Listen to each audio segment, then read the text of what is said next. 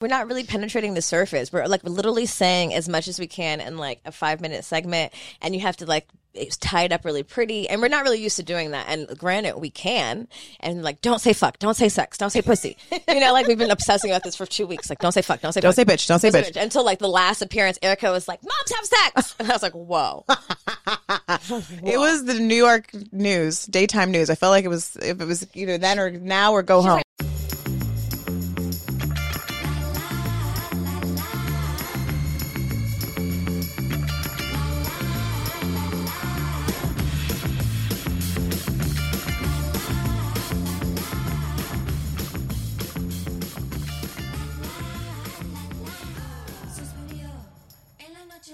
Welcome back to Good Moms Bad Choices, I'm Erica. and I'm Milah. Happy Wednesday. Happy Wednesday. It's Wednesday. Oh no! Please stop before we lose the the people who I just love my voice. us. They've been waiting for this. My raps and my singing. That is false. That's just false. I'm gonna have. To I'm telling you, my my next phase of life, I'm gonna retap into my my E and J phase, and I don't mean Erica and Jamila. Well, then you need to not sing here. Hi guys, it's Wednesday. We're here in the stew. Good, good media. We are finally home after a lot of weeks of traveling. So many weeks. We've been to like, I don't know. We've been gone like the last three weeks of the four weeks that we've had. We've been to three places. We went to Atlanta to go record with Samaya. Shout out to not Jade just Nova. not just another sex podcast in the SE Content House. Recorded with Jade. We went to Mexico We went to Mexico. to do some spiritual shit. And we came back for like one and a half days and then went to New York. No, that's not true. We came went- we came back to- for one and a half- one and a half days, went from Atlanta, then went to Mexico, then came back for like six days, and then went to New York. Yes. And now we're here and um I'm not gonna lie, I'm I'm a little bit depleted, guys. A lot has happened. Our book is officially fucking out. We're published authors. We have reviews on Amazon. If you have gotten the book, please, and you liked it and you loved it, please, even if you hated it, still leave a positive review. Go- Go on Amazon, go on Barnes and Noble, go wherever the fuck you bought the book, and please leave a review. I saw a lot of white women with thousands of reviews. Thousands. If the whites can get thousands, we can get thousands. We get thousands of listens a month. I mean, a, a, an episode. Thousands and thousands. I'm wondering if it's just like the lack of support in our community or is it like are there just more white people? Or are white people just like more like Excitable. not I wouldn't say excited. Karen They want to like tell the, they want to Well, tell it's how just- they feel. They're just safe. Like okay, like we're okay. Let's look at the like let's look at the book world. Let's look at Amazon as a micro micro. Let's unpack this. Let's unpack Let's this. unpack this. I need to unpack this. I've been asking this for years. is the microcosm of the world is that like we are a small percentage of the women like that are a little bit like raw and crazy or is everyone just and everyone else is safer and so the white women are safer and if like you're just like doing the safe thing then you're gonna get the reviews or do white people support each other more or I think white people have been trained to have a follow through with the support. We don't. We haven't. We haven't got the follow through yet together. We support. I think we support each other. There's still a lot of haters, but we do support each other. We're we're kind of turning that leaf now, especially as women, especially as Black women. But it's the follow through after the support, like after you've read my book and I give you all that all that fucking tea that helped you. are you then gonna go to the I need you to go review? and write a review. You know, like or do like are you gonna subscribe to the newsletter you know. yeah um you know I'm guilty. I'm guilty of this say, as well. as, as a consumer, I don't my my follow through isn't strong. I've had I had a cart of Shein for like five days. Bitch, you ain't getting that on time now. Oh, I am. Okay, so I, do I need to go on Shein also? I mean, Today's the last day. Oh fuck. Okay. Um, before we unpack this, though, because this seems like this is going to take a lot of brain power, let me hit my backwood. do we need it backwood if we if we need brain power, bitch? For brain power, I choose my vanilla backwood.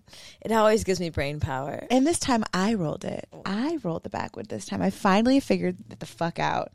Um, Jamila has been our official backwood roller, but now I have created. Look at this baby, Wow, it's beautiful, isn't it? I mean, I think that my joint rolling skills have come into um, handy at this point. I did put a good amount of honey. I think I might have put a little bit too much, but It makes it burn who the slow. fuck cares? Exactly. Let me hit it. Let me mm, check it out. Okay, tell me, tell me if you approve.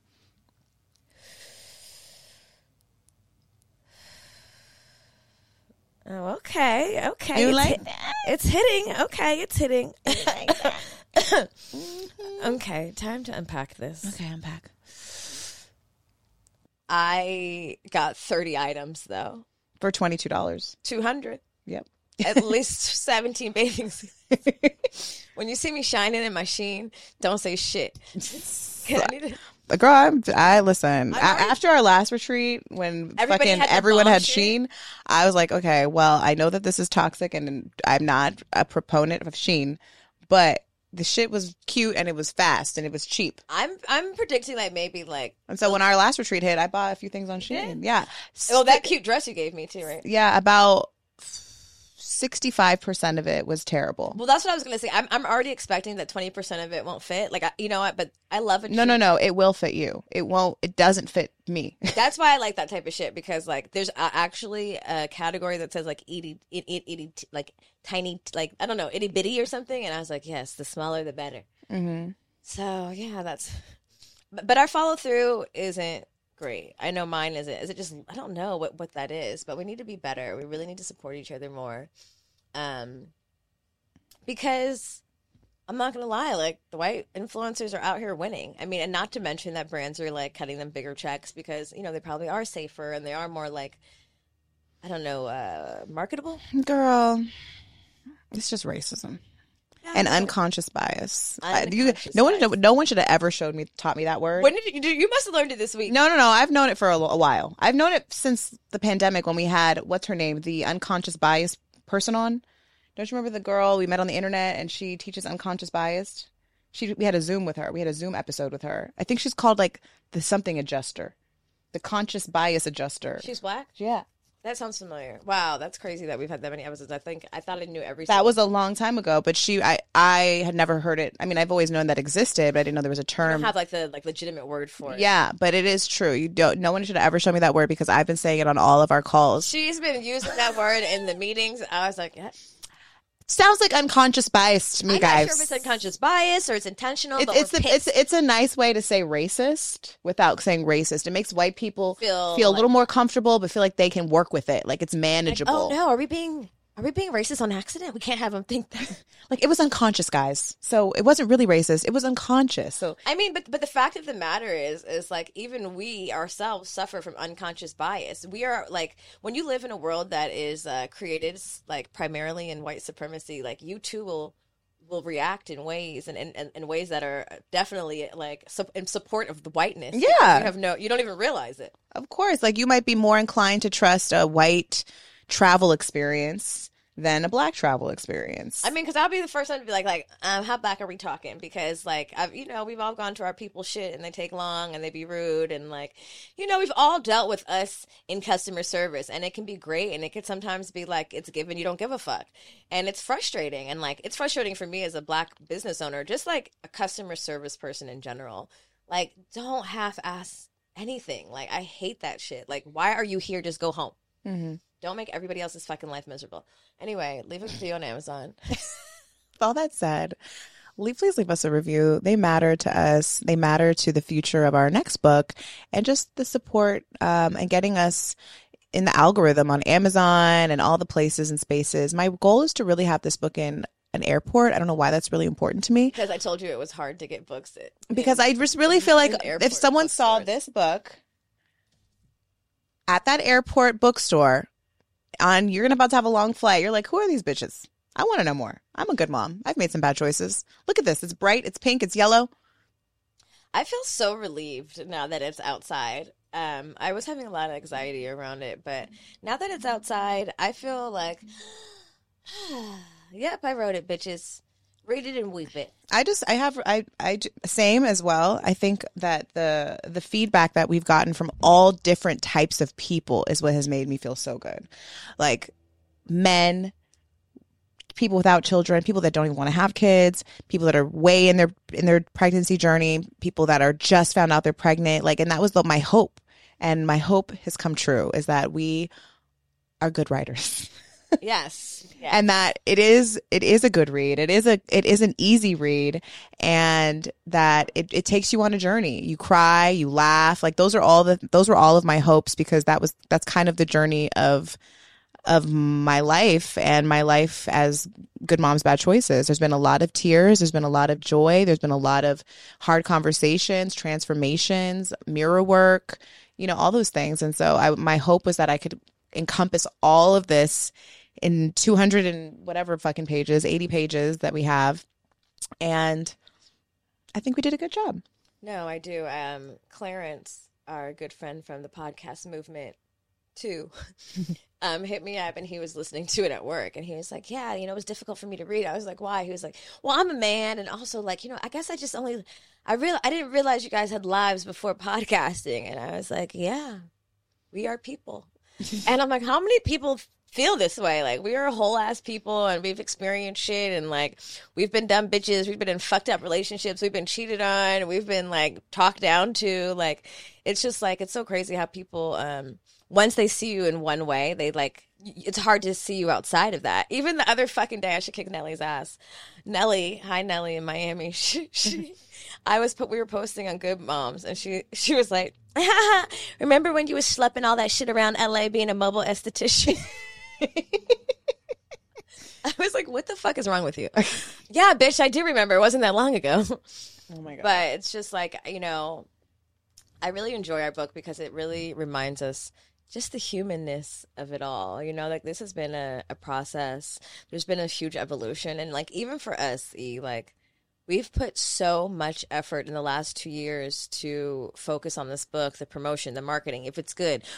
Every, if everyone's going to be okay, like, should we put this in there? Should we not put this in there? And I just feel like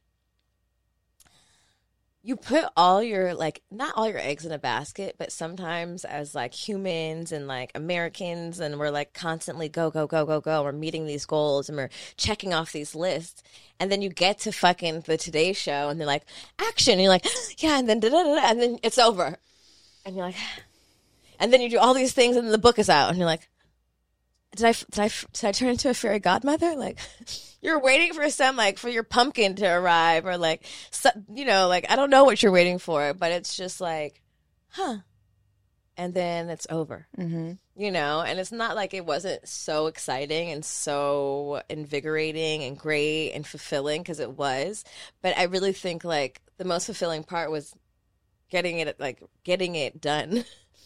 you know, and obviously seeing it come together and the cover that we designed ourselves and the shoot that we curated ourselves and like, you know, the words and like all of those things. But I think like the biggest lesson in this is just like being present in every single moment of the journey. Mm-hmm. You know, just being present and like the beginning, the middle, the end, you know, like, you know, it's just like having a baby, but like, did you enjoy the sex?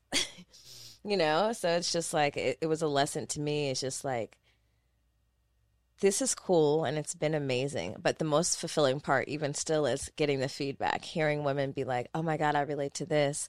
And oh my God, I relate to that.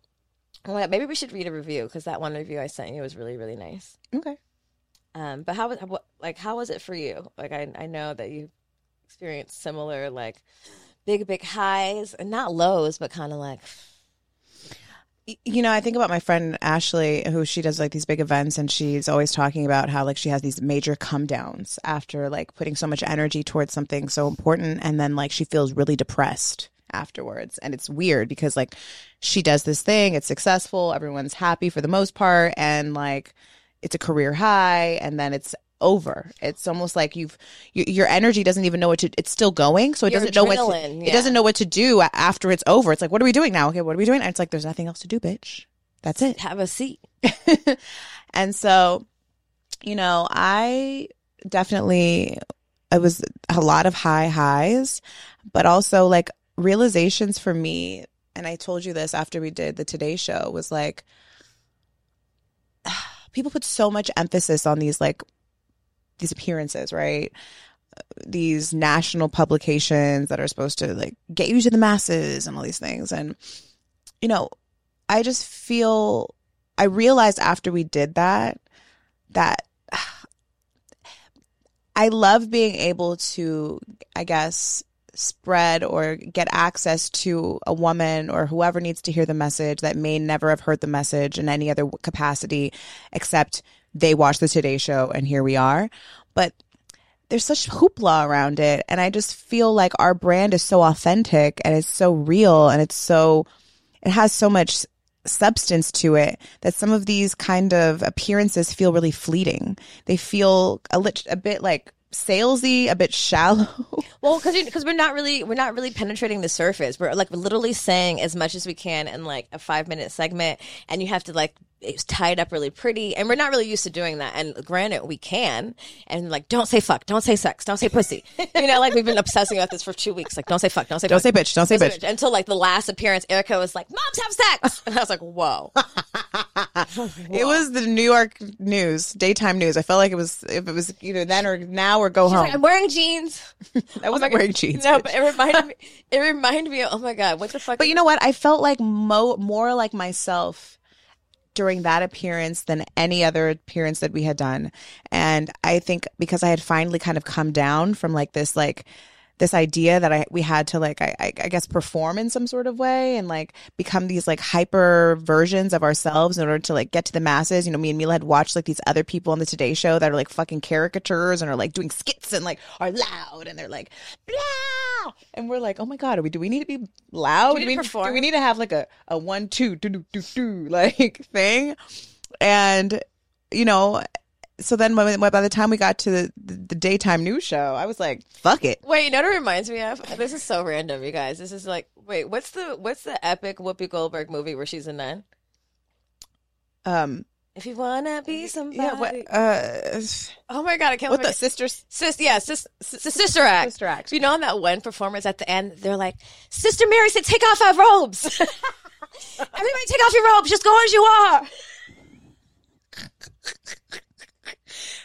That that's. That's how. That's what I was feeling. bad. Like, Okay. fuck it. Just say the thing. Say fuck.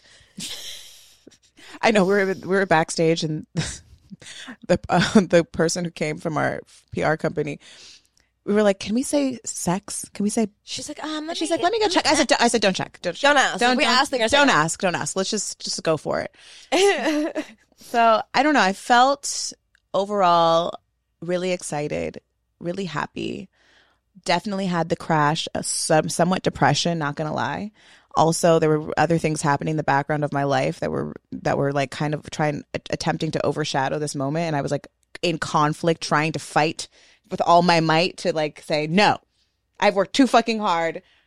I've worked too fucking hard to let anything or anyone Nothing can ruin this. overshadow this. Like literally on the day of my book launch, this mother, this person was trying to fuck with me, and I was like, "Do you know what today is?"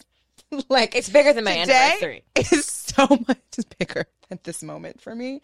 Like this is like a culmination of so many moments beyond this fucking moment that I can't, I cannot even give this energy right now. I have got to get the fuck out of this room. I got to get out of here because I, and because I was already feeling emotional. I felt like I was, I, that night, like when you went to go to Times Square to see our, our billboard, after I got off the phone with you, I was just like in the room crying, like tears of joy, just like crying and crying and crying. And then in the morning I woke up and I was still crying for multiple reasons, but specifically because of our, because our book was out and I just, it was cathartic. It was like finally a release of like, okay, it's out in the world, do its thing, bleh. I don't feel like I've. I, I don't. I don't feel like I've. I've reached that yet. Like I still feel like I know. I told Erica like I was in the hotel room and there, there was like a book on like in front of me and I was just like I propped it up so I could go to sleep and look at it. So I didn't like I had to keep telling myself it's real. Mm. Like I went to the bookstore, I found it in the bookstore, and this woman was like, "This is you." I was like, "Yeah." I went to the Times Square. I watched. I was like the first one to watch it come up, and I was like, "This is crazy." And I still was like, this is happening to me, right? Like I know that's my face on the book. I see it, but like I I told Orlando like it feels like I'm watching it happen to someone else. Like it doesn't feel quite real yet. And like I don't know when it's going to kick in. But it's just crazy. Like you put all this into it and like even for you struggling to like fight like life happening, it's just like we write this book we put all these tools and tricks and shit and like this is what you do and then we, you still have to like you still have to be clear about your energy and who you let into it and like it's just like it's a never ending lesson and you can literally birth a book about it and still have to follow your own practice and pre like practice what you preach mm-hmm. and i think for you that was a huge lesson in that it's like when you have something epic going on in your life that you've worked so hard for and it's finally coming to like fruition and there's people in your like in your field that are even remotely throwing off the energy it's like hmm Hold up now. Yeah, I mean, I was super hypersensitive anyway. Our book, the week our book came out, was like a full moon in fucking no, no, it was an eclipse in Scorpio. It was a full moon. It was our book launch. It was just all these things that were happening, and then like on top of that, my baby daddy was back like in in in on like the shade room with some ghetto ass fucking shit that I was like, it was like all these things happening. Uh, what are it the chances? It couldn't have happened at a at a better time because specifically that moment with with whatever he's you know dealing with i it was it was a real testament to the book and just that you can get over it. You can disconnect. And that was a that that moment when that showed up it doesn't affect me really. I mean it does whatever his choices do affect my child in some way. But it was a i would not maybe not the first time but it was a, a reminder that i don't i am so far removed from this person. And if you've been listening to the podcast since the beginning, you know me and Mila have talked about like this like in, this this cord that we have connected to our child's father and like wanting to like disconnect, but it being so hard because not even because you love the person you want to be with them. That's not even what it really is about. It's just it is. It's kind of like this this mourning of this family dynamic and it's not even wrapped up for me at least in like I love this person I want to be with them. It's just the idea of family and us being in this space together. And this ghetto shit popped up on the shade room and that I knew was coming. I knew it was going to come out at some point or another. And I was like, "Oh my god, I'm a spectator. I am eating popcorn watching this play out and it has nothing to do with me even though they were there were comments about me in within the drama. What? Yeah, the other baby mama was like, he even tried to turn Erica against me, but I he she knows that I will fuck any bitch up. Da, da, da. And I was like, bitch. these baby mama choices. I told I like listen. I was just like, you know what? I, I, try, I, try not to judge publicly, but I don't. The thing is, is like, trauma. I've never like engaged with really any of them besides you know his well, not his recent one, but the one before that, who's lovely and she's fine. But I just was like, wow, I really dodged a ghetto ass bullet. And this is really the, it wrapped up in a bow delivered. Like, see, you're fine. You made the right choice. Don't ever doubt your fucking intuition and, and, and your, your ability to transform, to take a negative and transform it into a positive because that's exactly what I did. You know, after the breakup, after me and him broke up, we started Good Moms like four months later. Like it was very fresh mm-hmm. from that breakup. I think we broke up in uh, mm, end of September of 2020, 2017 end of September. And then obviously there were a lot of other hard realizations that I had to, you know, confront after that. You know, we talk about this in the book that my, you know, my child's father had a got a girl pregnant when we were together and I was planning our wedding. Um, and it's something I've, I kind of talked about on the podcast, but I haven't really dove into because it was painful back then. Also, I just didn't want to give him a lot of ammunition because early on he was trying to act like my podcast was about him. And I just really wanted whatever the story was to be about the transformation and not about like what happened there. The drama. But with everything that happened, with that, this news breaking that, you know, was, was news for like 24 hours because no one gives a fuck because who cares? Um, I was just like, I was felt, I felt like joy. not for his pain, but like joy that like you made the right choice. Not even the right choice that I don't give a fuck. That it didn't even put a blip in my day. I, and and not even because I care about him, but even for my daughter. I didn't even I don't want to say I don't give a fuck with how how it affects her.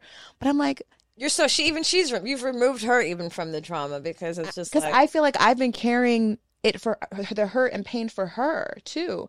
When she isn't even like, you know, when he when I when we found out he was having another baby and like there was that conversation that had to be had where he was gonna have to tell her that she has a brother. I was so stressed out about that moment, thinking it was going to cause so much trauma to her. Like I thought for sure she was gonna like have a bunch of questions. She was so young. And not even like she was gonna cry, but just have at least have questions. She didn't ask one motherfucking question. Okay. And I still don't really know like how, you know, now he's had other children since then and he has another one on the way, supposedly. Um, but I don't her traumas don't have to be my traumas and like that was also a big lesson. Like I don't have to carry this for her. Right. Let her know? let her let her figure that out. Right. You know, and so when that came you out, can't control the other person. yeah, because before I'd be like, "How are you going to tell your daughter you have all these fucking baby mamas everywhere? You're a, a rapper statistic. How the fuck did a girl from the valley end up with a Gary nigga who just keeps having babies all over the place?" Love. And the, the baby mamas, oh, have they changed? They're definitely each in their own lane. but you know it was just it just felt like wow this news breaking during that during that happening was a reminder of that. And then even just what i was going through you know behind the scenes was also a reminder of that. Like you've worked too hard to like you've worked too hard. You've done the work. You're not perfect. There's a lot there's more work to be done but you know yourself. You know what you deserve and you know that your intuition is never fucking wrong and if it ain't adding up, it ain't adding up. It just doesn't make sense. Yeah. Like you can't make your you can't make something. And make God sense. wasn't to let me. God, that's one thing about God or whatever you want to believe in. She ain't to let me fuck around and find out for too long. She just won't. No. That is just the theme of my life. And I know that because I'm in such alignment with what I'm supposed to be doing and my purpose that I am divinely guided and protected, truly. And I see it all the time. And I am so scared to be out of alignment because I don't know what that looks like. I don't want to get back to that point in my life where I was reading my journal diaries when we were writing this book and I was so insecure about my purpose. I had no idea what I wanted to do. I didn't feel like I was good at acting. Like I wasn't getting the audition. I wasn't getting the bookings that I wanted. I've been trying for years and years. You know, I was like, what, what am I good at? I don't know, you know? I mean, uh, people. and that I'm not, so I'm not willing to even, and I know that I'm not, it's not possible for me to go back to that place, but I'm not even willing to take the gamble of like my misalignment in my personal life and any other parts of my life to fuck up the flow. Absolutely, but I think it, it, d- during those times where you're you're facing like personal challenges, you're not like aware enough to correlate the two because same like you know we've both had our our we're- the places where we came from. We didn't like start talking shit on the podcast our whole lives, and this became successful. But like were young women as our like this is what people don't talk about is that there is a, a, a, there's always going to be a period where you're hopefully exploring exploring what fulfills you professionally personally and it takes trial and error. And like even and women underestimate the amount of emotional um how how a neg- negligent relationship can leave you insecure how an abusive relationship verbally emotionally whatever can can leave you so deeply insecure that it has you searching for yourself. And like sometimes that's a good thing. Like that happened that needed to happen mm-hmm. And not that like he was uh, ne- necessarily like um uh, emotionally um abusive to you but he's a narcissist. So him putting himself and his traumas and his career always at the forefront you kind of take the back seat to that and then expect also as a woman like I should be supporting this person. His career is taking off. But it can leave you feeling like what the fuck? And you know even for me I was in a relationship with someone very different also a narcissist but with less success. And so a lot of his abuse was like talking down to me about what i was doing and how i wasn't changing shit. And like you think you're doing lashes jam? Nobody gives a fuck. You think you're like what are you changing in the world? Meanwhile this nigga's not doing shit.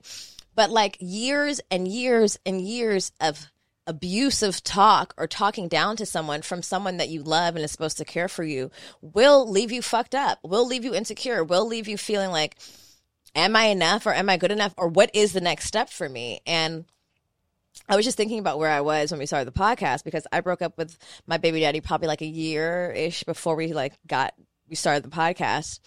Um, but I was still fucking around with him and I was still seeing him. We weren't living together, but I think that December, um, we had this incident that I write about in the book where I like he was drunk, I was holding the baby and he hit me in my face and I bled. And I looked down at my hands and my like my nose was bleeding and I couldn't fucking believe this shit.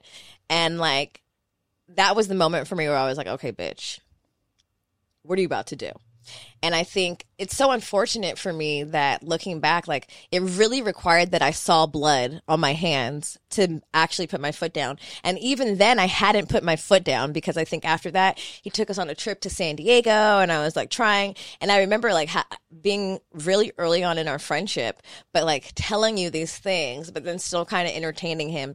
And you being like, what? And I'm like, yeah, I know, but like, just not like not even understanding my own actions and not really fully understanding like I understood what had happened but not fully integrating it like no bitch this person needs to be completely cut off.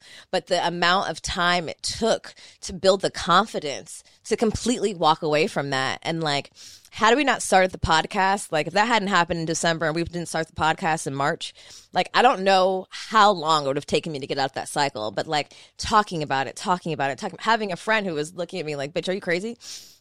And like you, know, like her baby daddy got a girl pregnant and she didn't step back once, you know, but like very different, um, very different, like blow ups that looked very different, but still having to, um, just rely on our own confidence and rely on our intuition to be like this i don't know what this shit is over here. I never podcasted before but this is definitely not it. And just like starting something and stepping into something brand new fresh off of nothing and just saying fuck it we're going to do it regardless because i really don't feel fulfilled in these other ways. And you know and just like also i, I don't fulfilled feel feel fulfilled in this relationship and i'm going to step away and do something new which i think a lot of women have a hard time doing. Like a mm-hmm. getting out of the the the the negative self-talk that you've been you've inherited from a partner for a very long time. Yeah, I mean, or the talk you've told yourself I mean, for me, it was the talk I told myself. My my partner didn't really negatively. He didn't talk negatively to me per se. No, he didn't. His his his, and I talk about this in the book too. Like he is highly, um, ideas flow out of him. They've always just flown out of him. Like he's super creative. He can just come up with. I mean, he's a rapper. Like he can come up with shit off the cuff. You know what I mean? And before I met him, I was doing music and I was writing, and um, you know, I, I didn't really talk about this in the book, and maybe this is something. You know, we had someone on Patreon ask if there's anything that we haven't shared. Um, this side part, I feel like a Donald Trump trying to like, have, have my comb over. Um, I we talk about oh, someone on Patreon had asked if there was anything that we had left out of the book. And of course, there's, I mean, there's a lot of things left out of the book because we talk about a lot of shit on the podcast. but, you know, I kind of touched on the fact that like he was ext- like highly, highly creative. And, um, when I met him, I was working at Geffen Records. Oh no, I was assisting Macy actually. I was assisting Macy Gray. Shout out to Macy and um, but I was I was ending that. I had been doing that for like three years, and within working with Macy, like I had started writing a lot. I'd even written with her a few times, and I was really really pursuing my career as a writer. I wanted to be an artist, also, but that just didn't happen. And then I got kind of uh, sexually abused by someone in the industry, and it really not kind of. I got sexually abused by someone in the industry, and it really turned me off to wanting to be an artist anymore. I think that was in the episode called "I Said No, Motherfucker." and wow, you have a good memory. Oh, that was a pretty epic title. So, and um, so you know, writing was my my release, and it, would just flow out of me. I would just I, I would be in the shower and I would write a little something. I would just anytime I was always writing, always always writing. And I remember there was this moment when I met Freddie, and he um you know, we started off as just friends. Like he was just my weed dealer, and like he was really sweet and really like kind. And I, I wasn't really even attracted to him. He was just like had a really nice smile. He was really funny, and I had a boyfriend at the time, and he would come over and bring me weed. there was no like funny business going on. But I remember one time he was like, "Oh, "You write, right? Like I want to come over and you you can write. Like we should write together." And I'd written with a lot of people before. And he came over and like I just saw like how quickly he was just writing things and I immediately started feeling like Insecure. insecure. Even though like it wasn't him, it was me. Right. You know, I immediately started feeling insecure. I was like, "Oh my god, like is it good? Am I good?" Like he's been on the like the freshman cover at that point. So I was like, he's kind of famous, but he's also my drug dealer. I'm confused. he lives in a small apartment in Van Nuys. um, but you know, after that, after you know months of you know me going back and forth with my ex, me and Freddie started you know going. We got together very quickly. Like I think the first time we kissed that night, we had like a lot of sex in New York, and then like a week later, he was my boyfriend, and then like a month later or two months later, I was moving in with him. You met him in New York? No, no, I met him in LA, Oh. but like we, I happened to go to, L- I had broken up with my boyfriend. I went to New York because uh, Macy was filming for Colored Girls, the movie, and so I went out there and I, we had been texting or whatever, and he was like, "I'm in New York," and I was like, "Okay, cool, let's meet up." And we went out. We drank a bunch of tequila. We went to this spot. Oh my god, what's that spot? It's this hookah. It's this old hookah spot, like, oh god, downtown Lower East Side. Um, and I kissed him. Like I and he was like kind of shy. Like I was no one was gonna he I knew he wasn't gonna kiss me. And actually my homegirl slash not my homegirl anymore, that episode was what was that episode? I don't remember. It was about friends not being friends. Yeah. She was like, Oh, you know Freddie Gibbs? And I was like, Yeah, he's my he's my I know him. She was like, Oh, he's fine. And I was like, He is? Bitches so are so crazy. Bitches like are so dumb. She's like, oh, he's fine. He's kind of fine. Actually, no, it wasn't Lauren. It was another girl that I know. Actually, I was gonna say if it's her, this is very sketchy. no, it wasn't her. It was another girl that I know. But sh- whatever.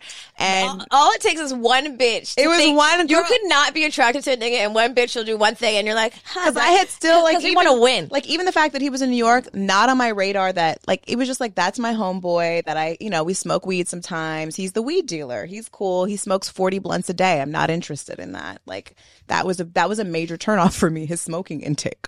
not forty. because I remember the first time we met, he was bragging about that, and I was like, "Ew." Um. Anyway, I go to New York, and I guess he was out there doing something for his career or some shit. I still hadn't. I really didn't know what he was doing. I didn't. I didn't listen to hip hop like that. But She was like, "Oh yeah, he's kind of fine," and I was like, "He is." I was like, "Maybe he is fine." I was like, I should kiss him. "Huh." Literally, basic as fuck. I should kiss him. So we Yeah, went. it's mine now, bitch. So we went out and then we went to this little Macy was DJing at this spot and then like, you know, this was the best when I was working with Macy. I was drunk half the time. Um and I just kissed him and then after that it was a fucking wrap. Like we went to the hotel room, whatever. We fucked for hours and hours and hours. And then after that he was mine and I was his.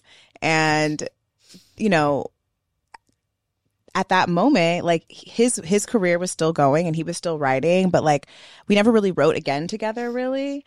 And I was still trying to like get my career off the ground, like trying to get like placements and stuff and it wasn't it wasn't happening. I wasn't in the right spaces. Uh, and then like watching him like literally like write rap after rap after rap. He would like write like six songs in one day. I was like, am I good at this? And so I started to really get insecure about it. And it just really and then I remember like having this immense like crippling like writer's block, like where I couldn't even write anymore at all. And it was just so interesting how and this is just honest, like his his success like made me feel like I couldn't achieve what he achieved. And that's not it's it's not even like a it's not even his it's not a him problem, it's a me problem. I mean, had he been a maybe a more emotionally aware, mature partner at the age of 27, which come on, like maybe he could have like, you know, helped helped me out with that and that and those feelings, but I don't even know if I even vocalized those to him because I was kind of ashamed. And it fucked with my confidence. And I was thinking about like just now in in our space how confident I am in what I do and how, you know, we show up as as business women and what we offer and like just all the things that we've been able to I guess flex in a way that and as a woman too that like I'm not I'm so unwilling like when the moment my confidence starts getting fucked with like I got to go. I gotta go. Well, and I started to feel that way recently, like where my confidence, I was like, whoa. And it was, it's not in the workspace. It's in like, you know, the wo- love space and woman space. And I was like, this is not even me. Like, I'm not the bitch that does this crazy shit. This is triggering my confidence in some way. And I'm not willing to like even entertain this idea that maybe like I'm not enough or that I need to like assert myself and I need to find out, I need to get to the bottom of this, you know, for, and it's like, no, no, no, no, no. The moment you, the moment your relationships start to kind of trigger your confidence and, you know, in, in the space of me and my child's father, like, it really wasn't him. That was really me. And then like, I, I didn't, I chose not to really dive into that and try to figure it out. But when you're, when a partner or, or any type of person is triggering your confidence and it's not, they're, they're complicit in it. Like you have to, you have to kind of walk, not kind of, you have to walk away from that. Well, I mean, also, I think it requires that it, like, the level of confidence that we've now kind of walked, evolved into in this space is because we've worked at it and worked at it. And I think sometimes when we're triggered by other people's performance, it's because we don't feel confident and, you know, like someone's performing better than us. And that requires, you know, a lot of self work. There's healthy triggers of, No, for sure. that's what I mean. Like when you see someone, you're like, I want to do that. I Yeah, can do that yeah. for sure, absolutely. But I think when you're young, I think some, a lot of times women we fall into this. It's just a lot of questioning ourselves, you know, and then it, you don't. You can't. You only recognize this in this relationship because you know where you've come from and you know who you know what you've like the confidence that you felt in this recent like chapter of your life. And so when you start to like decline back into that way, you're like, hold up, I've done way too much work for this. Mm-hmm. And same, like I dated someone and there was a part I was like, look, my nigga, you're not about to come over here and fuck with this. Like, I know this is probably what you do generally, but like, I'm not that bitch. I've literally looked at someone in the face and like, listen, I know this is obviously your tactic. You're probably like used to fucking with insecure, dumb young bitches, but like, I am not that person. So you can just pack your shit up right now and keep it moving. Granted, he manipulated me a little bit more and confused me, but it's just like, I think even for young women listening to this episode, it's really important that you kind of be confident in yourself before getting into any serious relationship because a it's a distraction and b you haven't fully like if you haven't fully figured out what you are and not to say like i'm still fully figuring out who i am and what i'm best at and you can i can continue to evolve and like uncover these things but i think we forget just the simple metric of how we feel after we leave people and that goes with friendships too hmm. And as you get older, you you hopefully start to like kind of notice. But there was a time, even in my late twenties, I was around people that I was always around, and I'm like, "You're not talking about fucking shit." Like I cannot talk about the internet for one more second. Like I will tune people out. And there is there's times like when you start to evolve in certain ways, even the friends you've had your whole life. Like I know a lot of people noticed during like COVID, people who are just obsessed with it, talking about Democrats and Republicans and shots. And I'm like, nope, these are not my people either. But like when you start to really dig into the substance of conversations and the way in which you feel after you leave people, you can better evaluate what really pours into your cup. And not to say everyone like don't make friends all beneath you so you can feel the most confident, but like people that just genuinely motivate you and inspire you and make you feel good. And there are sometimes people that just don't. Energetically, it just doesn't make sense. And it's okay. You know what I mean? Like or you feel good in in their presence, but the moment you leave, you don't. And that's also a sign too. Well, that's a trust thing. Like, you know, like, are you talking behind my back or, you know, the shit like that. Like, we, we all have to have enough, um, just enough like self, self awareness to, to a question, is it me? Is it something that an insecurity deep seated in myself? Or is it the way this person is making me feel, you know? And it's just so important that we constantly be taking note of that in friendships and relationships because life is hard enough. You know what I'm saying? Like life is hard enough. All the bitches are cute out here. Like I, everybody's fine. You know, I don't know if you've seen like everybody's getting Botox. Everybody looks good. So like I'm not I can't bet on being the finest bitch in your phone. However, are you gonna make me feel good, you know? And you know, Erica, like we're fine bitches and we're cool and and I know that and, and we're successful and even without this this level of success, it's just about the confidence and knowing who the fuck you are and not letting anyone tell you differently because insecure people will try to bring you down. You know, someone and that was even my issue with like my child's father, it was like he was struggling so much with his own um, his own demons about not being at a level of success that he thought he was going to be at. And you know, like we grew up together, and he thought he was going to go to the NBA, and he thought he was going to be a famous rapper, and like those things require effort hate to break it to you, but when those things didn't begin to like tr- translate into adulthood, I think a lot of men experience this. And this is not even like to throw shade. I think it's real shit. It's like you, it's hard out here. And like if you are not working hard to get it, it's just like, it feels discouraging, especially for men. There's so much pressure to be providers and protectors and you know, if you're not in that position when you think you're supposed to be, those insecurities will seed deep in you and you will start to spew jealousy at even your lover. And that is the sick shit, you know? And you, ha- and I started to notice that it's like, nigga, you talking shit to me because you're not happy with yourself. And then the type of bitches I, I am, like, I'm gonna start telling you about yourself. And, you know, I would like, it's just crazy. Like, obviously looking back now, I, at one point, I really, really love this person and I still have love for this person. We grew up together. I've known this person for fucking 18 years and we were best friends and all these things but it, it took a, a, like it took a level of understanding to know that like he doesn't have the tools to heal he didn't have the tools to figure out like damn i'm unhappy where am I, i'm at so i'm to take this out on this woman and talk shit to her about where she's at. Like i bitch was in esthetician school i worked at a studio I worked at a tax office.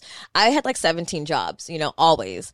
But you know for a lot of you know a lot of younger boys or the youngest boy in families, they're coddled and they're um, enabled and they don't really know how to find their way and it comes out in a lot of ways you know and i just think it's unfortunate like for the women who sometimes attach themselves wanting to like help them and nurture them because i was one of those women making press kits and i don't know what the fuck video treatments and shit like I remember you showing me this. and i was just like and then there comes a point where it's just like nigga i can't rap for you you know and like it just you have to really be careful of the company you keep because um, insecurity can breed jealousy and resentment. And um, it's real out here you know that shit is real. And you kind of have to be real about you know i know bitches always be like ah she's jealous of me. Sometimes bitches really are just jealous of you. And sometimes you're jealous of bitches mm-hmm. and niggas. Mm-hmm. and you have to kind of check yourself and figure out why and also be adult enough to just be like you know, like that's not me anymore. And like even for me, like I've grown up in spaces with friends who are t- super privileged and have had uh, like inherited a lot of like jobs and positions and uh, there would be a point when I was like irritated, like you fucking spoiled bitch. But then I had to come to a point where like it don't got nothing to do with them. What their parents set up for them is actually a blessing. Well, they're mirroring something you don't have, and that's exactly what that is. You know, you feeling insecure because you're seeing this, and like, why don't I have that? Oh, they have that because of this, and it's like, yes, but what do they do with that? Right, right, and, it, and it, it's just you know, it's not easy to admit when you're the problem or when there's things that trigger you and it comes out in a negative way.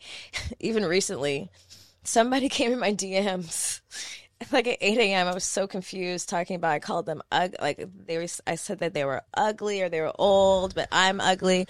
And I literally was like, who the fuck is this? and the girl was like, I'm Young Bay's ex. And I was like, who? Literally somebody I dated five years ago. And you know what? I told Erica because I was heated at first. I was like, "Bitch, you've been harboring this for a long time," and I was like, "I may have said this to this nigga, but like, what if what a bitch ass nigga to be gossiping like a bitch five years later?" And then I, you know, I told the girl, I said, "You know what? I apologize if I said that. You know what I mean? Like, I'm not in the same place that I was, but like, I had to take somewhat accountability. Um, you know, women we justify our things when there's niggas involved. Who is it? Uh-uh, she's ugly. And you, granted, you may feel that way, and everybody's not going to be beautiful. But just being able to be an adult and be like, you know what, girl, if this bothered you, I sincerely apologize. And I said it out of just being a bitch to this nigga. But it's just like there's a level of accountability that has to happen as we evolve and just being like, certain things don't need to be said. And especially being in this position, I'm like, I need to go through my tweets because, you know, like people are going, people are genuinely hurt by by comments and by your words, and they car- they they carry power. And even in this like this season of my life where I'm successful and I I feel confident. I'm still recognizing where um, verbal abuse still is really like heavy on me, you know, like just little things like someone calling me multiple times asking me where I'm at, like I feel on edge all the time because I've been stalked heavily by a boyfriend. And it's just like I have to be able to release those things and move forward to actually evolve and be a better human being and be a better adult. Even shit from childhood, even shit my mom does to me, even ways I in ways I deal with her and just like really be like Michelle Obama and take the high road. I feel you. I, I mean, it's same here. I mean, my, I think my thing that I struggle with is being able to fully think that my successes are enough. Like, this is enough. Or I don't even mean like enough, like we end here, but like, even if I were to get an Emmy, like, would that Would I still feel fulfilled? yeah, because I still feel a level of emptiness in my successes, to be 100% It's because we're honest. Not barefoot in a jungle. I still mansion. feel a level of emptiness in my successes. And I know that's like, What you're makes- not supposed to say that as like, what feels empty. What part feels empty? I- Empty's a strong word. I think maybe it's not, maybe it's not empty. It's just a lack of presence.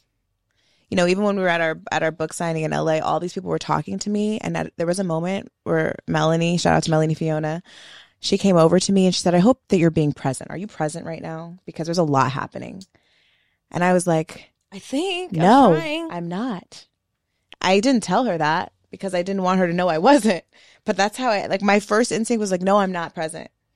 Like this is a lot. I have a lot going on in my fucking brain, like talking, saying things, feelings, worrying about other people's feelings, you know, just and I think that I carry that with me into my successes sometimes of just like comparing myself to my my family successes like my mom's success or my my father's success or my child's father's success. You know I don't, I don't really do that anymore but there was a time where I I was and that was why I was crippling I was my, my I had these crippling writer's block this crippling creative block um comparing. And you know we put a lot of pressure on ourselves for the book to be really successful which it has been. Shout out to our tribe. Thank you. Um, but there was even that moment where I had to talk to myself and say, girl, listen, whatever this number is, this invisible ass number that you're trying to reach or whatever the fuck, like, so if you don't hit it, what are you going to do? Right. Is, is, the, is everything not going to count? What you going to do? You're going to be mad? You're going to be like, this is all for nothing? Like what? And then I think about my childhood and I was always highly competitive child, like would cry every time I lost. like I remember like I used to do I used to swim competitively and I was super competitive in swimming and every time I lost it was like a thing like everyone knew Eric was going to cry. If she lost, she better fucking win. so, and I don't know I think that's a good thing, but I think I'm also wondering I think that this this need for more like this more more more is it's like from childhood and i don't know i think i'm just now because i'm having so many amazing successes and i'm noticing this thing needing to know that i have to unpack that still. Like there's something there that i haven't really unpacked. I don't really know what it is yet. And i don't even know where to begin to figure it out but it's something that i know i have to because i'm not going to stop being more successful I you know like we're going we're going in the direction that you know God has going has us going, which is because we're doing what we're supposed to be doing and in, in alignment with our with our passion and our purpose.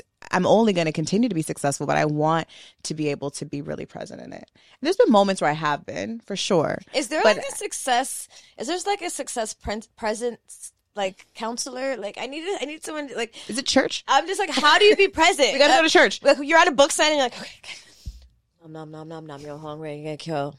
Like it's so hard because you're so like you're taking in a lot of energy, you're taking in a lot of messages, you're grateful, you're crying. There's just so many. It's it's very uh sensory, like it's high sensory. It's a sensory overload. I think I'm almost getting to the point. I think I'm. I think I know what the answer. I don't know the answer to that question is, but I think it's that none of this shit actually matters, and that I know that I do feel my best, even with the Today Show thing. I was like, I just want to like talk to the, be with the bitches. I just want to be with the people. I just wanna I want to. I want to create yeah. circles, which is what we do with our retreats. That's where I feel when I'm sitting here with my sister talking in my little sister circle. That's where I feel like That's best and present. When I'm in the in the trenches in the Good Vibe retreat with 25 women in the jungle, and we're talking and we're sharing energy and we're bouncing all these frequencies off of one another. That's where I feel successful. That's where I feel present. That's where I feel like, yes, this is it This is what I'm supposed to be doing. you know but it's like i don't know if it's I have social anxiety but when i'm in spaces it's not social anxiety because i'm in social in social spaces in these retreats and i'm totally i feel at peace. But it's when i'm in these other spaces and these other circles and these other things i don't know. It's hard for me to be present. And that's not i don't even know if that's true because the book signing was our tribe. Those are our people. And i felt i think there was just a lot of things happening in general but i just felt like i was at my wedding I don't have social anxiety as much as I have personal anxiety. And like this week, I had to tell myself, like, bitch, you have anxiety. And I've never thought I'd say that, like, bitch, you have anxiety. Like, I never, like, I'm anxious as fuck. And not so much around people. Like, I can, as in fact, like, being I think around when you're around people, you become less anxious. Yeah, I become or less you are able to like move that energy around but when i'm a, like in my own thoughts my anxiety is so high and i and, you know i feel like i've realized I'm the opposite. A lot of my anxiety is like safety. Is surrounded by safety and it's just like when will i feel safe? And i don't and it sounds crazy because i've literally had to tell myself like you're safe. Nothing's gonna happen to you. Like but like i feel cr- like i've never thought that i'd be the type of person to have anxiety so like i've never said that out loud like that but like it's just this like deep fear of just not being safe. Mm-hmm.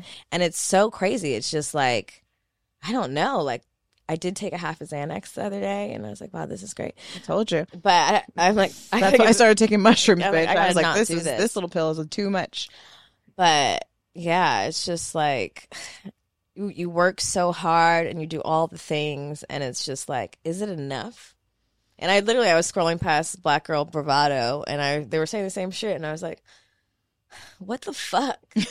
like, what the fuck? Well, Like, because we have this culture of of do more, do more, do more, reach for the stars, reach for the stars, reach your full potential. And your full potential is expressed through work and action Checkpoints. and checkpoints and dollar signs and goals met. and if you don't have a private jet, then are you even doing anything? I don't know about all that, but I mean, but yes, but I mean, I, I understand. It's, not that, but you know, I don't want a private jet, but I do just want to be chilling, you know, like chilling, chilling. And yeah, I think I don't know. Are we ever satisfied? Fuck. I just yeah, I just want to live in the jungle and retreat four times a year and just be like present and leisurely do things. That, like that's I want to just live in ease and pleasure. amen. So do I. anyway, I was going to read this review. Oh yeah. Um, actually, there was two that I thought I didn't ask anyone if I could Wait, read. Them. before you read the review, let me. I'm going to clear the energy one more time. This is from our friends at the Purple Purpose. Ziomara, the energy nurse, she sent us this bundle. It's Maybe that's what we're looking for the the the success energy present nurse. doula. the energy nurse. Tell me what to do. She gave us this beautiful sage, rainbow sage, and Palo Santo. So. Hmm.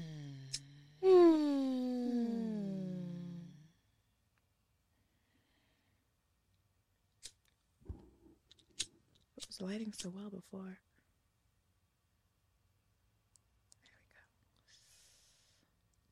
There we go. Everybody, let's just take a deep breath together.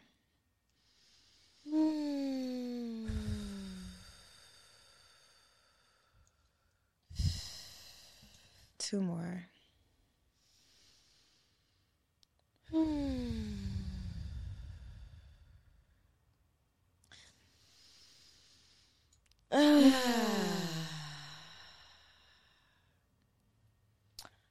Okie dokie. Okie First, happy Mama's Day. How fitting and appropriate that I finished the book on Mother's Day. Finding a moment to myself to read was challenging, but I did it. I read at work, the gym, and in my car. As I finish today, I'm feeling a bit empty and saddened because the book was like CPR. I laughed, cried, clutched my pearls, and all the in between. This book is a testament to what so many women experience behind closed doors. There are there aren't enough words in my vocabulary to thank you ladies enough. I thank you for your transparency and for sharing your stories. So much of what I read was were experiences I've had myself in my 9 years in the hood. This book was therapy for me, group therapy. My heart, mind, body, and soul needed this content. It was reassuring and confirmation to so many things that I've been on my that have been on my mommy brain. From the depths of my heart, thank you both. I've never felt so visible and connected to complete strangers in in my life. I truly believe and feel in a kind of selfish way that one of the purposes you both serve in this life is to pour into and lift, uplift other mommies. Not selfish. You are both a gift from God. I will cherish and treasure this book forever. As much as the, as much shame as the title exudes, thank you for creating a safe, informative, supportive space for single moms and for simultaneously paving a runway for single mothers to walk down confidently and with pride. I received that. Thank you. Hmm. I will 100% believe that a part of the purpose, the main purpose, is to be able to pour into the moms and to make space, you know, and to remind you who the fuck you are. So thank you for seeing us. That makes me feel so happy. Thank you. Because you know what? That pours into us. You know, that's what these messages from you guys do. Pour it back into us. It's like a cyclical thing. We share our stories.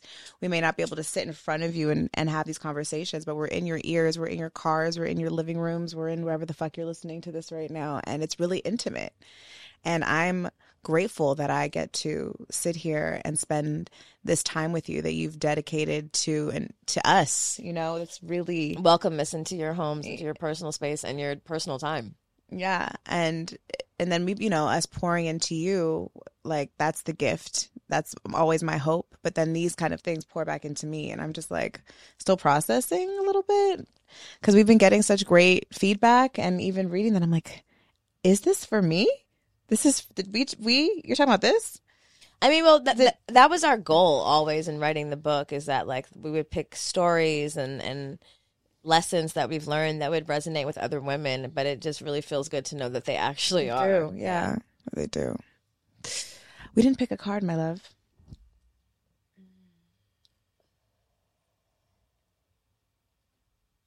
Should we pick an affirmation? Hmm.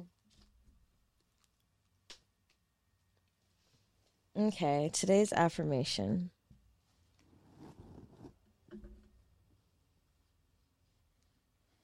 I think we. Huh. Today's affirmation comes from Find Your Tribe, and the affirmation is Find yourself, then find your tribe. Mm. Find yourself, then find your tribe. You can't find your tribe if you don't know who you are. Your tribe will also help you a little bit, but you got to have the foundation. You got to have a tribe that is going to be open and willing to let you explore whoever it is that you are without shame or judgment. And I, I know a lot of times it happens, you know, the opposite way. You you start to feel like you know who you are, and then someone tells you that's not okay or that's not mm-hmm. acceptable, and then you kind of shrink back into your cage. But that's the goal. Is like once you're ten toes down and who the fuck you are, then you can better, you know, scoop out the ones that aren't with it. Or and even if you're not 10 toes, but you meet somebody or you hear or meet somebody else that is, stay with that person, follow that person, you know, con- congregate with that person. If those are, if those are, if that sounds like us, come to the good vibe retreat. You know, like you're going to meet other women that are exploring what 10 toes down looks like for them. And they need a space that feels open, that feels Safe to Judge- explore. yeah, safe to explore. This feels like a place they're not going to be judged. They're going to be able to show up however weird, however, whatever the fuck they want.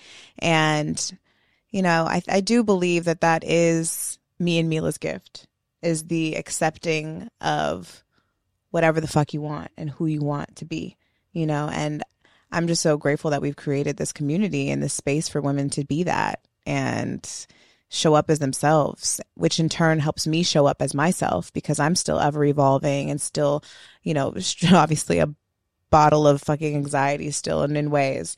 Um, but that's the point is to come congregate do the work do the exploration ask the questions question everything then reaffirm your fucking self and come back a new bitch Yeah. And uh, we're going to mexico in july you guys. The trip is approaching. We're almost sold out. You need to just go ahead and book.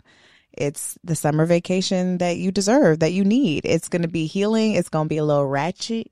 It's going to be a lot of fun. and a lot of luxury. It's very luxury. Every room is oceanside. Literally wake up to the ocean every morning, jump in the jump in the beautiful pool overlooking the ocean, have a curated breakfast, Margaritas. do yoga, do yoga right on the cliff of the mountain while you look watch the ocean tides.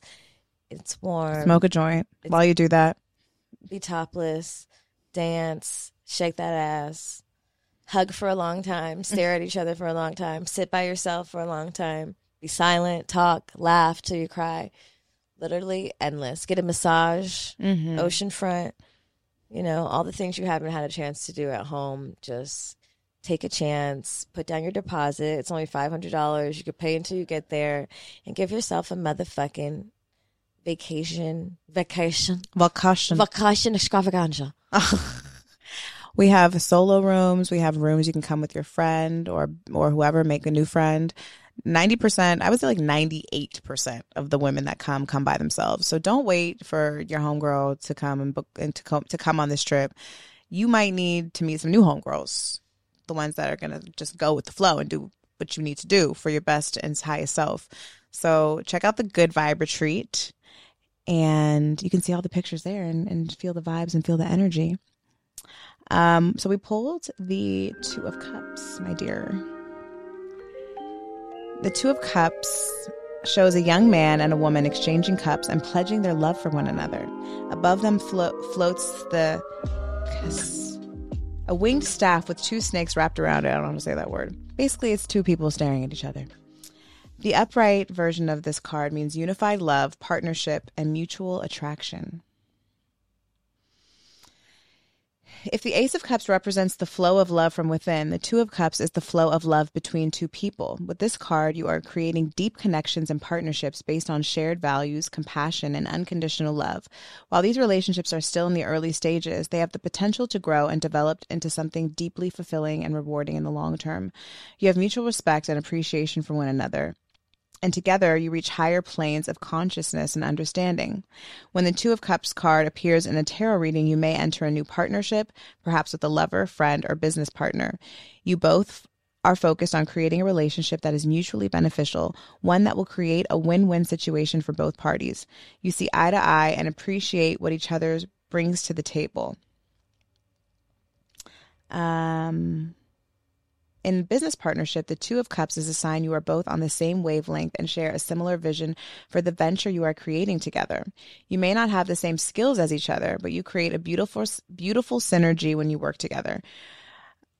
Sounds like us. Wow, look. Sounds like us. It is us, dear. I'm going to take a picture of that. We have created a beautiful synergy, a good partnership, and honestly, we've done a lot when we haven't given been given a lot of instruction. Figuring it out. Just figuring it out, and it's worked, and I'm grateful. I'm so grateful for you. I honestly don't know how I've done any of this shit alone. I mean, writing the book, traveling, like there's no one else I could ever travel for three weeks straight with and not hate after. It's not possible. It's a lot. It is a lot. And sometimes it's just a lot in general. It has nothing to do with us. It's just like this is a lot. This is a big responsibility that we've taken on. And they're just looking at each other like, One of us has an answer. So what should we do? Milah, what should you choose this time? well, I brought a quarter in the pendulum. You flip the coin. Did the, what are the coins? Okay, let's do it. That's genuinely how we take, you know, how we are making major decisions. We literally made a very big decision this week with a pendulum and a coin toss. So it's basically it's going to work out. Um, speaking of bad choices, because some people might look at that as a bad choice, like making a business decision off of a fucking pendulum. Um, we have a we have a challenge that we're doing that we're starting in June, you guys. It's the bad choices challenge. And, you know, the reason we want to talk about this is because what we noticed when we were talking about our book is this is the question that people kept asking us. Like, what do you mean by bad choice? Like, are you really making bad choices? And the answer is both. because you know my bad choice might not be your bad choice and vice versa. And then also there are there are just bad choices. And sometimes we have to share those too. Like when we feel really bad about a choice that we've made and we're beating ourselves up sometimes we need to just share the thing so that someone else can affirm you and say hey i made that bad choice also. And look at me. Like you'll be okay. Don't worry. So um, the bad choice challenge is a challenge where we want to encourage you guys to join us in sharing one bad choice a week, whether that is you smoking outside, smoking a blunt um, while that baby's sleep, or you know, going on a trip, dropping off, doing the the the child switch, baby daddy about to go out, go out to go do whatever the fuck you want to do. Like all these things are, I think, images that we need to see more moms doing to normalize what a bad choice is and what a good choice looks for whoever the fuck you are as a mother. No, I agree. If you have to go online and buy those stripper shoes to go to Miami next week, do it. It's a good choice. And then tag us. Bad choices challenge. We want to see those strippers those stripper shoes. I want to see those topless photos. I want to see you smoking blunts. I would like to see you getting your nails done. Um, or just being honest about, you know, maybe a fuck up because we all fuck up, guys. or popping your V vitamin right before your date comes over, or right before you go to the club because you think you're gonna have a maybe a one night stand. Those are good choices for your poom poom. V vitamins is always a good choice. Let's just be honest. You know, we talk about our V vitamins all the time, but that's because that shit works. The shit literally increases your sex life. And I don't mean your libido, I mean the wet wetness. I mean everything. If you suffer from yeast, BV, I mean like you take daily vitamins, right? There's no need that That's the thing is that why don't we think that our like our pussies need upkeep. upkeep and care? Like we need to oil the pussy up. It needs moisture. Don't forget to lotion your pussy, ladies. Like don't skip the lotion on the pussy. Not lotion. Usually oils like Lady Sweet or any other sort of vulva oil. But then also we have to take care of the inside of our bodies, making sure a that we're eating right. There's so many factors when it comes to like vaginal health that we as women literally ignore. We'll be like, why do I keep getting yeast infections and be eating fucking donuts every Sugar. every every night? It's like, girl, you have to change your diet. This is a living, breathing organism, organ that we have to like troubleshoot. I mean, and it's just like such a powerful one too, right? It's like our brain, Yeah. but more powerful. So you really have to like And there's a confidence that comes when you know your your this Pussy's thing. Well, the pussy, but your body is is functioning at its has as it should. You know, whether that's you know you exercising, but yeah, I think vaginal health too as women is such a taboo topic. We get. it's okay. Vaginal health is such a taboo topic and it's so important. So many women suffer in silence. Men want to shame us all day long on the internet. Like this is the there's this is the portal of life. There's a lot that's going on in here. Like it's not just a dick that squirts shit out. So I think that we need to normalize women taking care of their wombs because they are intricate, they're complicated, they're sensitive, and there's nothing wrong with that. and they're all different. And they feel delicious and warm and gooey. well, anyway, on that note, Anyway, I don't know how I went on a pussy tangent, but here I am. because pussies are important. Hashtag pussies are important. Power of the pussy. Um, Ha- Sorry. Nothing. Shut the fuck up now. thank you guys for joining us for another another episode of Good Moms Bad Choices. We are now high. Um, but you know where to find us everywhere on all podcast platforms at Good Moms Bad Choices, on Instagram at Good Moms underscore Bad Choices. You can find me at Milah underscore Mapp. Um, you can find me at Watch Erica. Make sure you join our Patreon. We're actually having a Patreon event on May 31st. So make sure you join our Patreon to come to our last Patreon event of the month. And Get exclusive content and all the shit we don't talk about on here, amen. and access to our close friends. And we also are posting pictures there of things that correlate with the book. So you can see just kind of the journey in picture form. So make sure you check us out on Patreon. And we love you. Take care of yourself. Don't let these niggas get you down. Bye. Bye.